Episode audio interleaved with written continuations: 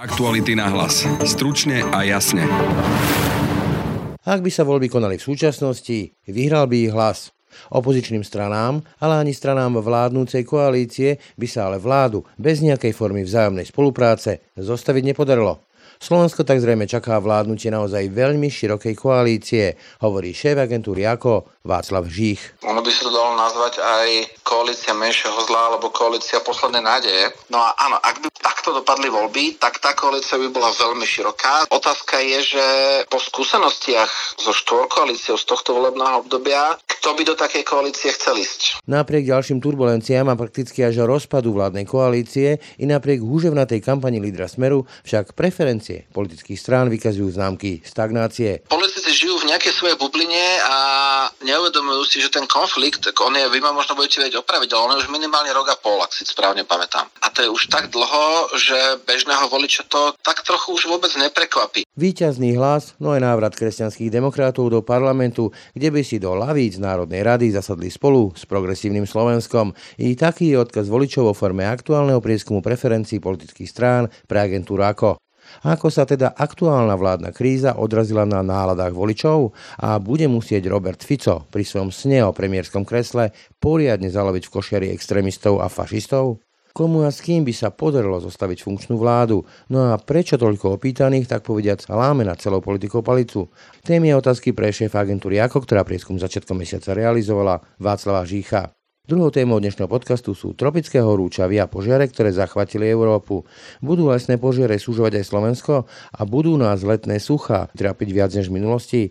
Adam Oleš sa rozprával s meteorológom a klimatológom Milanom Lapinom. Sucho, ktoré je teraz a ktoré sa očakáva aj v budúcnosti v niektorých rokoch, bude mať oveľa horšie dôsledky ako suchá v minulosti. Počúvate aktuality na hlas. Pekný deň a pokoj v duši praje. Braň Robšinský. Slovák v Londýne tvorí špeciálne efekty pre najväčšie hollywoodske trháky. Pracoval na filmoch ako Gravity, Spider-Man, Ďaleko od domova, Eternals, Venom 2 či nový Doctor Strange. Ako sa chalan zo stredného Slovenska vôbec dostane k takýmto projektom? Aké je to robiť s hollywoodskou špičkou? Aké je to poznať dej najslávnejších filmov dávno predtým, ako idú do kín? A dokáže raz počítačová grafika hercov úplne nahradiť?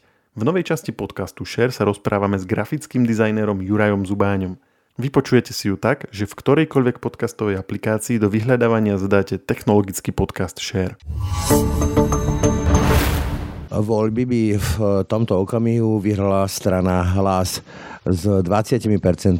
Na druhom eh, mieste v prieskume preferencií politických strán sa umiestnila SAS s takmer 14,5%, tesne v závese je strana Smer so 14,6%. No a do parlamentu by sa ešte dostalo PS, Oľano, KDH, Sme rodina a Republika. Tesne pod eh, hranicou 5%, do 4,1% je strana SNS. No a o tom, čo z týchto preferencií vyplýva, bude budem hovoriť e, s šéfom agentúry AKO, Václavom Žíchom, ktorý tento prieskum realizovala. Dobrý deň. Pekný deň. Takže pán Žích, čo vás teda zaujalo na tomto prieskume najviac a kde vidíte také tie kľúčové posuny? To, čo paradoxne, ako keby mne sa zdá ako jedna, jedna z kľúčových vecí, je vlastne to, že až také veľké posuny nastali. Keď si tie čísla pozrieme, hlavne čo sa týka pomerov tých jednotlivých stran, nazvime to vládnej koalície, ešte stále existujúcej opozície a potom aj neparlamentných strán, tak ako keby tie pomery stáli. Nám to signalizuje, že to, čo sa momentálne deje na Slovensku a čomu teda dominuje súboj strán Olano a SAS vo vládnej koalícii, Zdá sa, že to pre ľudí ako keby už nie je téma, že je to tak trochu prevarená voda, je to už viac ako rok a zrejme tí ľudia potrebujú nejaký väčší extrém na to, aby začali nejakým spôsobom na to reflektovať a čo sa týka volebných sympatí. Za extrém považujem odstúpenie, vystúpenie, odvolanie, ako keby, že na toto sú už zvyknutí, čo je ale podľa mňa veľmi zle. Čiže inými slovami dá sa povedať, že politici ako keby žili v takej virtuálnej bubline. Áno, politici žijú v nejakej svojej bubline a neuvedomujú si, že ten konflikt, on je, vy ma možno budete vedieť opraviť, ale on je už minimálne rok a pol, ak si správne pamätám. A to je už tak dlho, že bežného voliča to tak trochu už vôbec neprekvapí. Ono aj ten spôsob komunikácie je už tak vyhrotený, a nemyslím tým len medzi stranami vládnej koalície, ale napríklad aj pri bežných rokovaniach parlamentu, že naozaj ako keby už to nikoho nezaujme, tak by som to až povedal. Ja by som len doplnil, že aj e, ten štýl vyjadrovania, napríklad Igor Matovič alebo ďalší, aby sme nestali len u neho, je tiež už vašimi slovami prevarený, nič nové, že ako by sme si na to zvykli. Zvykli, ale má to aj ďalší, podľa mňa veľmi negatívny efekt vo všeobecnosti, keď niekedy človek počúva tie dlhé hodiny diskusí v parlamente a počúva, akým spôsobom medzi sebou napríklad hovoria jednotliví poslanci a teraz e, prierezom cez všetky strany alebo zaradených, nezaradených, ktorí tam sú, tak e, tá laťka ako keby ide stále dolu a dolu a predsa v histórii to vždy tak bolo, že to by mali byť naše vzory, tí najlepší z najlepších a ono sa to podľa mňa, čo je to negatívum, o ktorom chcem povedať, prenáša čoraz viac aj do bežnej komunikácie ľudí. Občas sa niekto diví, že ako to, že je to na tých sociálnych vzťah medzi tými diskutujúcimi také kruté, ale ja si myslím, že to je len projekcia toho, čo vidia vlastne na vrchole tej pyramidy, tak ako komunikujú medzi sebou politici. Oni sa vlastne tí ľudia len prispôsobujú a znižujú tú látku tiež. Žiaľ. Opäť len doplním, že nielen na Facebooku, ale človek sa s tým stretne už aj v MHD a v ďalších reálnych priestoroch života. Ale tento prieskum sa robil teda v dňoch od 7. do 14. júla a mal by zachytiť vlastne už aj taký ten kľúčový krok, ktorý je v tom, čo ohlásila SAS, teda ukončenie koaličnej zmluvy a tým pádom vystúpenie z koalície, ale na tých preferenciách ako by to nejak nebolo veľmi vidieť. Olano mierne posilnilo a SAS e, atakuje tú druhú priečku. Áno, SAS a Smer sa ako keby so železnou pravidelnosťou predbiehajú na tom druhom a treťom mieste už dlhodobo. Možno ten efekt, že SAS o nejaké 4 desatiny a to o nejakých 70, možno je to efekt toho, že boli ako keby na informačnom výsloni. Predsa len nehovorilo sa o ničom inom tých niekoľko dní, len o nich a to im možno trochu pomohlo, ale my realisti, ktorí sa snažíme veci stiahovať nohami na zem, je to všetko stále v intencii intervalu spolahlivosti. To znamená, k tým posunom vôbec nemuselo dojsť nie je tam nejaké také veľké, že wow, že teraz niekto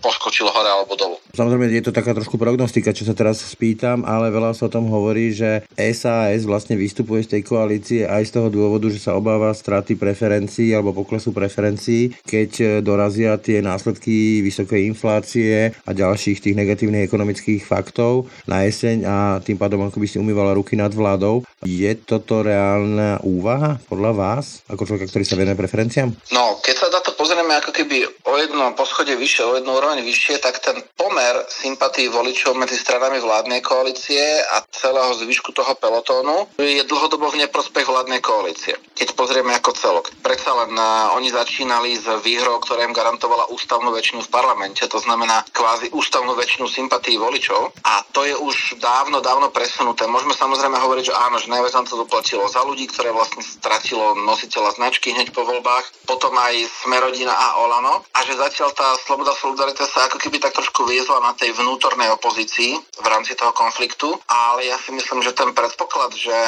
ako keby súčet sympatí vládnych stran bude stále klesať a o to viac, keď prichádza veľmi ťažké obdobie, je asi reálny. Takže určite aj tej slobode a solidarite nevydrží na veky to, že stačí, aby sa nejakým spôsobom vymedzovala voči zvyšným stranám vládnej koalície a v jednej chvíli to určite dopadne aj na ňu. No keď si pozrieme ten prieskum a preferencie koalície s prepočtom na mandátu najviac by dostala strana Hlas 35 kresiel, ale keď to spočítame aj so stranou Smer, ktorý získal 25 mandátov, je to 60 a ani zo Smerodina by nemali dostatok hlasov, len 70 hlasov. Na druhej strane, keď si spočítame mandáty súčasných stran vládnej koalície, tiež to nestačí. Dá sa povedať teda, že tu hrozí, v úvodovkách hrozí nejaká široká koalícia, taká, čo Vašečka, Michal Vašečka, sociológ nazval takouto veľmi ušpinenou, naozaj širokospektrálnou pravoľavou pravou opozičnou koaličnou koalíciou, inak sa to nevyskladá? Ono by sa to dalo nazvať aj koalícia menšieho zla alebo koalícia poslednej nádeje. Tých názvov tam môže byť veľa a áno, ono je totiž to taký jav, ktorý nie je úplne bežný, ako stal sa, ale nie je to úplne bežné. Tie sympatie sú momentálne rozdelené tak, že neparlamentné strany, to znamená Progresívne Slovensko a Kresťansko-demokratské hnutie, majú dokopy, ak to správne obrátam, ak by boli voľby teda minulý týždeň, by mali 29 hlasov. To znamená, povedzme, že petinu parlamentu. Skočím do rečí PSK 17 a KDH 12. 12, presne tak, to znamená 29 a to je viac menej petina. To znamená, aj tá možnosť e, rátať pomery vládnych a nevládnych strán je ako keby obmedzená tým, že petina tých hlasov je ako keby mimo momentálne. Ono to možno súvisí s tým, že alebo my to nejakým spôsobom vysvetlíme tak, že to sú viac menej sklamaní voliči súčasnej vládnej koalície, ktorí tým stranám, ktoré volili, už asi hlas nechcú dať. Nechcú sa prikloniť ani k hlasu a smeru alebo k republike a tým pádom hľadajú ako keby tie sympatie momentálne alebo uvádzajú strany, ktoré sú mimo parlamentu. To znamená, alebo úprimne povedané, nie je ich z čoho vyniť. A potom nejak podľa svojho nejakého hodnotového nastavenia buď bolia progresívne Slovensko alebo kresťansko-demokratské hnutie. No a áno, ak by takto dopadli voľby, tak tá koalícia by bola veľmi široká. Zase stalo sa to v histórii. My si vieme spomenúť na rok, myslím, že 98. Ale otázka je, že po skúsenostiach so štvorkoalíciou z tohto volebného obdobia, kto by do takej koalície chcel ísť? To je veľká otázka. Podľa mňa tá snaha tých strán bude v prvom rade, a teraz ja si myslím, že až dokonca bez ohľadu na nejakú profiláciu tých strán, proste nájsť čo najúžšiu koalíciu. No keď si pozrieme na preferencie Olano, tak to je 9,2%. Z vášho pohľadu je to veľa, je to málo, lebo priaznivci Olano, najmä na tých sociálnych sieťach, argumentujú tým, že Igor Matovič je najväčším e, terčom všetkých možných útokov a dúfajú v zopakovanie toho scenára z e, predvolieb e, posledných ostatných. To znamená, že to vyťahnú opäť na nejakých 20-25. Môže sa ten efekt ešte zopakovať? V momentálnej situácii by už to bolo veľmi ťažké. Predsa len vtedy to bolo v roku 2020. Mali sme vlastne po smutných udalostiach z roku 2018 a vtedy bol spoločnosti jasný dopyt po zmene. Ako keby bola spoločenská objednávka zmeny vlády. A tá možno je aj teraz, ale už to nemá až takú emóciu spojenú so zločinou a smrťou. Má to ako keby emóciu spojenú pravdepodobne len skôr, nazval by som to s nespokojnosťou alebo s formou toho vládnutia alebo s komunikáciou. Takže momentálne sa s tou emóciou nebude až tak veľmi, veľmi dať pracovať a ono to všetko sa ukáže až pred voľbami. Keby sme si pozerali, ako to bolo vlastne v roku 2020, tak ten nárast Olano začal niekedy tesne až pred februárom. Oni mali napríklad 11. februára mali 15,5%, alebo to bolo 11. a 14. februára, potom o dva dní už mali o 92 a 16,4. 24. 2 či 3 dní pred voľbami mali 19,1, to znamená, ten finish bol veľmi prudký práve v tie posledné týždne. A teraz, keď máme voľby viac menej v nedohľadne, ja by som z tohto ešte ako keby neusudzoval, či je to veľa a málo, ale určite by som hovoril o tom, že Olano si ako keby drží, aj napriek tomu, že Igor Matovič teda podľa priaznivcov Olano je tam hlavný terč, ale Olano si ako keby drží tú svoju základnú bázu, ktorú plus minus má dlhé roky medzi tými 7 až 9 percentami. A otázne je, či dokáže buď Olano alebo niekto iný, keď sa budú blížiť voľby, ako keby strhnúť na seba tú zvyšnú masu. Lebo my sme videli, že Olano to vezme v priebehu mesiaca prehodilo z povedzme 10 na nejakých 25 a potom v priebehu myslím, že 7 či 8 mesiacov väčšinu z tých ziskov prišla po voľbách. Lebo ten volič nebol až taký lojálny, bolo to naozaj rýchle, emočné rozhodnutie. A či sa ten volič takto rozhodne znovu, skôr by som povedal, že nie a už bude zvažovať inak. Zaujímavé sú aj preferencie Smeru so 14,6%. Tie veľmi nerastú ani neklesajú už dlhšie obdobie. Napriek tomu, že Robert Fico sa neuveriteľne politicky činí, to prakticky nie je dňa bez tlačovky Roberta Fica, ale stále sa nevie dotiahnuť na stranu hlas, ktorá v podstate, alebo Peter Pellegrini, nič nerobí. Nie je to nejaký fenomén, ktorý by ovládal verejnú diskusiu. Ako to, toto vyhodnotíte? Asi sa zhodneme na tom, že Robertovi Ficovi sa ako keby podarilo vzkriesiť ten smer z popola ako takého Fénixa, keď začal komunikovať tým, koľko to bolo 6, 6 mesiacov po voľbách, po tej prestávke a získať veľkú časť tých stratených čísel, ale netreba zabúdať, že momentálne máme toho pôvodného voliča Smeru už rozdeleného. Že ten súboj nie je vlastne len o tom, že Smer, aby ich získal späť, ale ten súboj bol z počiatku Smer hlas. Videli sme, že keď začal Smer, teda na čele s Robertom Ficom komunikovať, tak ako keby stiahli čísla hlasu, ale potom, keď sa aj Smer začal trošku inak profilovať komunikačne cieľovou skupinou ako hlas, tak ja si myslím, že sa to rozdelilo, že oni si ako keby rozdelili ten pôvodný elektorát a ten tok navzájom medzi týmito dvomi stranami už bude oveľa ťažší, lebo predsa len vidíme, že Robert Fico volí ako keby dôraznejšiu komunikáciu, trošku extrémnejšie témy, zatiaľ čo hlas sa spolieha skôr na taký ako keby soft spôsob komunikácie až nekomunikácie, ako ste to správne povedali. Taký alibizmus akoby. Áno. A ja si myslím, že teraz už bude veľmi ťažké napríklad aj prehlas brať voličov smeru, takisto ako pre smer brať voličov hlasu. A možno práve smer sa teraz rozliada trošku aj medzi inými stranami, kde by ešte mohol získať percentá. A samozrejme, kde je to ťažšie. Vidíme, že vlastne súboj o zvyšky popularity LSNS. To sa práve chcem spýtať, že ako hodnotíte vývoj na tejto scéne, Republika 5,5%, takmer 9 mandátov, čiže preliezli by do parlamentu aktuálne.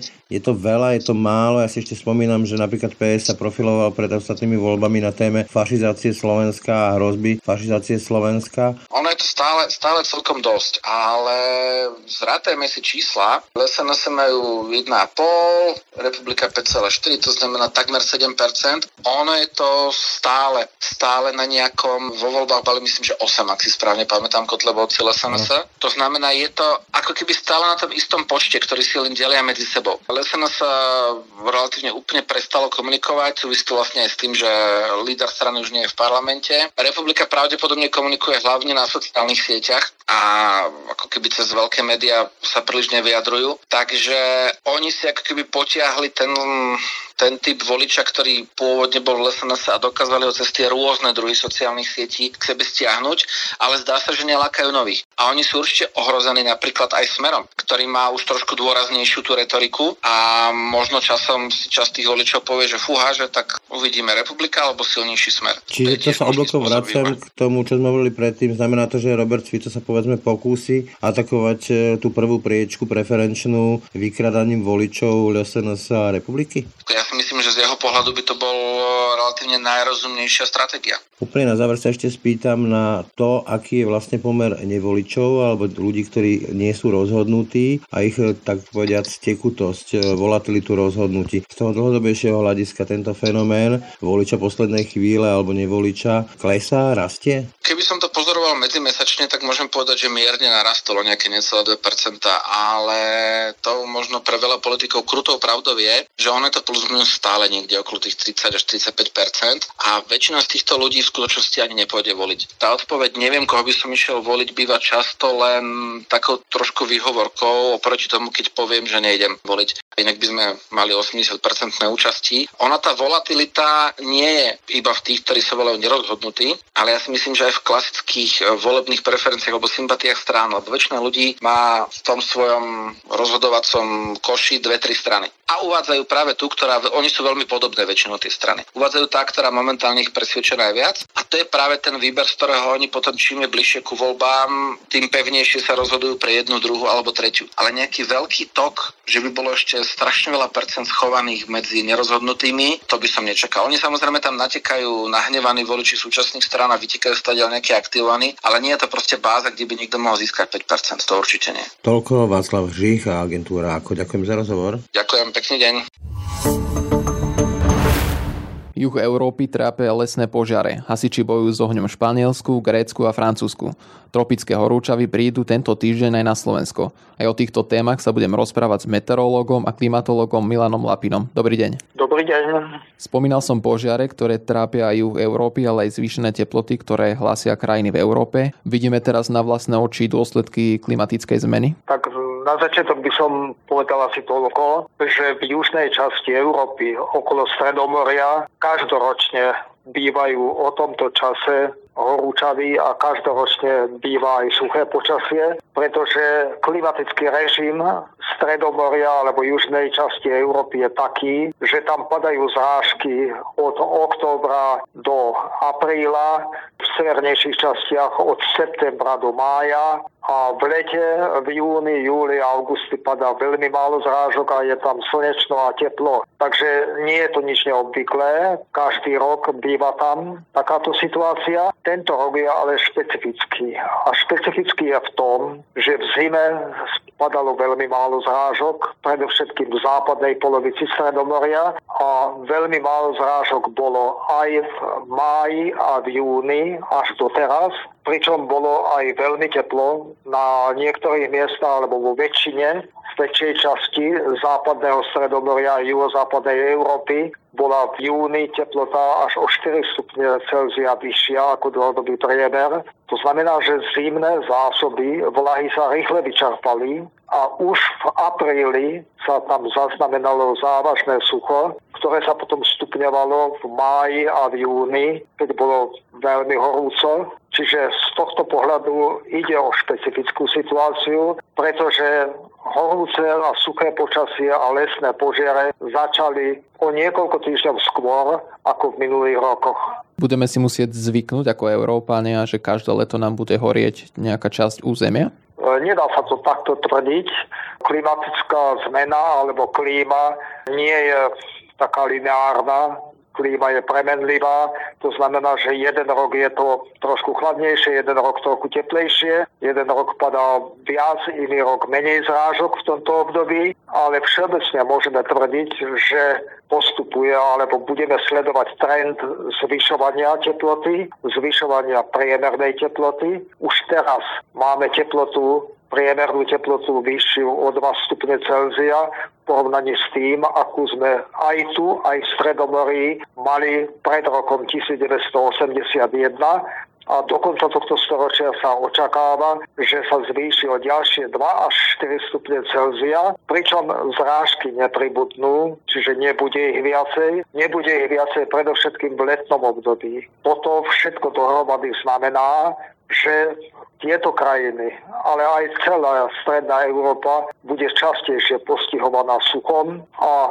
to predovšetkým v tej južnej časti, predovšetkým na nížinách. A to sucho môže mať v niektorých rokoch katastrofálne dôsledky, oveľa horšie, ako bývalo v minulosti. Určite si pamätajú starší ľudia, že v roku 1947 sme mali významné sucho, potom bolo významné sucho aj v ďalších rokoch, ale sucho, ktoré je teraz a ktoré sa očakáva aj v budúcnosti v niektorých rokoch, bude mať oveľa horšie dôsledky ako suchá, teda z minulosti. Je vôbec možné sa na to nejak pripraviť? Pripraviť sa na klimatickú zmenu, tomu hovoríme adaptačné opatrenia. Samozrejme, že je možné sa na to pripraviť. Ako som už hovoril, v Stredomorí a v južnej polovici Európy padá veľa zrážok v zime. To znamená, treba zadržať zimné zrážky, najlepšie v nejakých nádržiach, ktorých sa potom dá, z ktorých sa potom dá čerpať v období sucha. Majú takéto nádrže vo Francúzsku, v Španielsku, v Taliansku, v Grécku, aj v iných ostatných krajinách v Stredomorí, pretože inak by sa tam nedalo prevádzkovať, alebo inak by sa nedalo úspešne robiť polnohospodárstvo. Túto vodu na zavlaženie oni využívajú na produkciu potravín, na produkciu polnohospodárských produktov, ktoré potom zavčasu na jar vyvážajú aj k nám do strednej Európy alebo do celej Európy. Budeme mať podobné problémy s požiarmi aj na Slovensku v budúcnosti, alebo nás čakajú iné problémy? Nás tu na Slovensku čakajú ešte aj iné problémy, okrem toho sucha, keďže my sa nachádzame na rozhraní medzi južnou a severnou Európou, čiže sme v strede Európy. Občas sa stane, že to obdobie sucha, ktoré sa vyskytuje v južnej Európe, zasiahne aj našu oblasť. Už sme mali také prípady a niektorí si pamätajú v roku 1992 v auguste, keď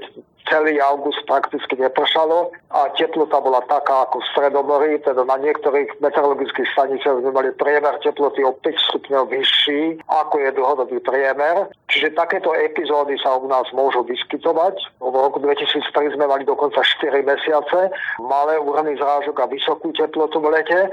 Toto sa sporadicky môže vyskytnúť aj v budúcnosti a bude sa to zrejme aj zosilňovať. Na druhej strane občas sa môže stať, že v lete pre vysokej teplote sa k nám dostane nejaká cyklóna z, od západu, od Atlantického oceánu, pri ktorej spadnú veľmi vysoké úrovne zrážok, pretože čím je vyššia teplota, tak tým vyššie úrovne zrážok môžu spadnúť. V podstate za cyklonálnej situácie ak je teplota o 1 stupeň vyššia, tak môže spadnúť až o 10 viac zrážok. Čiže tie katastrofálne zrážky letné alebo v teplom polroku môžu mať v budúcnosti veľmi negatívne dôsledky. Na ne nie sme pripravení. Protipovodňovú prípravu alebo protipovodňové opatrenia ani u nás, ani v Čechách, ani v okolitých krajinách nemáme na takej úrovni, aby sme sa vedeli vysporiadať s takými veľmi intenzívnymi zrážkami. Ukážku takýchto zrážok sme mali v roku 2002 v Čechách, keď vytopilo pražské meto, alebo v roku 2010 u nás, keď sme mali doteraz rekordné úhrny zrážok od začiatku pozorovaní. Čiže našu oblasť bude postihovať sporadicky sucho, Možno každý rok nejaká epizóda sucha bude, ale niektoré roky bude katastrofálne, ako napríklad v tomto roku. Ale v niektorých rokoch sa môže stať, že sem zablúdi cyklóna, od Atlantického oceánu pritiahne teplý a vlhký vzduch od juhu alebo od teplejších častí Atlantického oceánu a spadnú tu obrovské množstvo zrážok. Na Slovensku sa tento týždeň očakávajú vysoké teploty, rovnako aj Británia hlási tropické horúčavy. Na následky horúčav zomrelo minulý štvrtok v Portugalsku 440 osôb. Ako sa máme na následujúce dni chrániť pred týmito vysokými teplotami? S vysokými teplotami samozrejme v posledných rokoch majú skúsenosti rôzne krajiny v celej Európe. Pamätáme si veľmi dobre rok 2003-2007, keď bol veľký počet úmrtí aj v Južnej Európe, Západnej Európe, vo Francúzsku a tak ďalej. Ochrana je taká, že kritické osoby, to znamená starší nemocní ľudia, by sa nemali vystavovať slnečnému žiareniu, mali by vyhľadávať také priestory, ktoré sú chladnejšie a predovšetkým piť veľa vody, veľa tekutín, pretože to pomáha prežiť pri vysokej teplote. Rovnako dôležité je chrániť aj malé deti, veľmi malé deti, tehotné ženy a niektorých zdravotne postihnutých ľudí, to už oni dobre vedia. Na to sú dobré výstrahy, ktoré dáva aj hydrometeorologický ústav prvého, druhého alebo tretieho stupňa. Treba ich rešpektovať a predovšetkým chrániť sa miest, kde je vysoká teplota a piť veľa vody. Ďakujem za rozhovor meteorológovi a klimatológovi Milanovi Lapinovi a prajem pekný deň. Ďakujem aj ja, dovidenia. Tak to boli dnešné aktuality na hlas. Pekný zvyšok dňa a pokoj v duši praje. Brane Dobšinský. Aktuality na hlas. Stručne a jasne.